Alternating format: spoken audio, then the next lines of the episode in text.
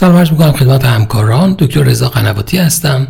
همونطور که می‌دونید fibrillation دهلیزی بعد از جراحی به خصوص جراحی های غیر قلبی به عنوان یکی از معیارهای افزایش ریسک بیماران بعد از جراحی های غیر قلبی شناخته میشه که پروگنوز بیمار رو بد می‌کنه. اما اینکه این اختلال تا چه حد باعث افزایش ریسک بروز سکته مغزی در این بیماران میشه همچنان به عنوان یک پرسش پاسخ داده نشده.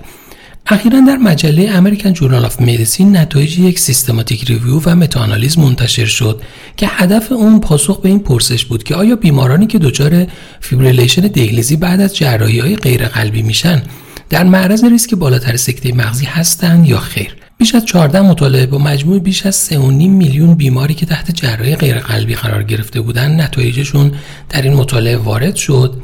متوسط follow-up در این مطالعه یک و سال بود. نتایج مطالعه نشون داد که بیمارانی که بعد از جراحی های غیر قلبی دچار fibrillation دهلیزی میشن ریسک دو نیم برابری بیشتر برای بروز stroke نسبت به سایر افراد دارند و در کسانی که متعاقب جراحی های غیر thoracic دچار fibrillation دهلیزی میشن این ریسک سه برابر کسانی که به دنبال جراحی های thoracic دچار fibrillation دهلیزی شدن. البته این مطالعه محدودیت هایی هم داشت. از جمله عدم وجود یک تعریف یکسان در بین مطالعات مختلف به عنوان تعریف AF و همچنین روش های تشخیصی متفاوتی که برای تشخیص AF استفاده شده بود و مدت پیگیری بیماران و همچنین حداقل زمانی که بیمار در ریتم AF بوده و ملاک تشخیص AF برای بیمار بوده.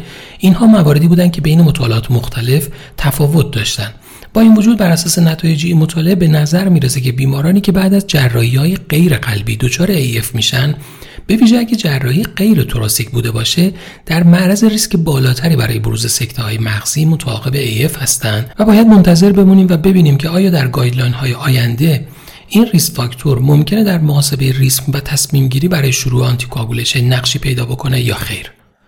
ممنونم از توجه شما.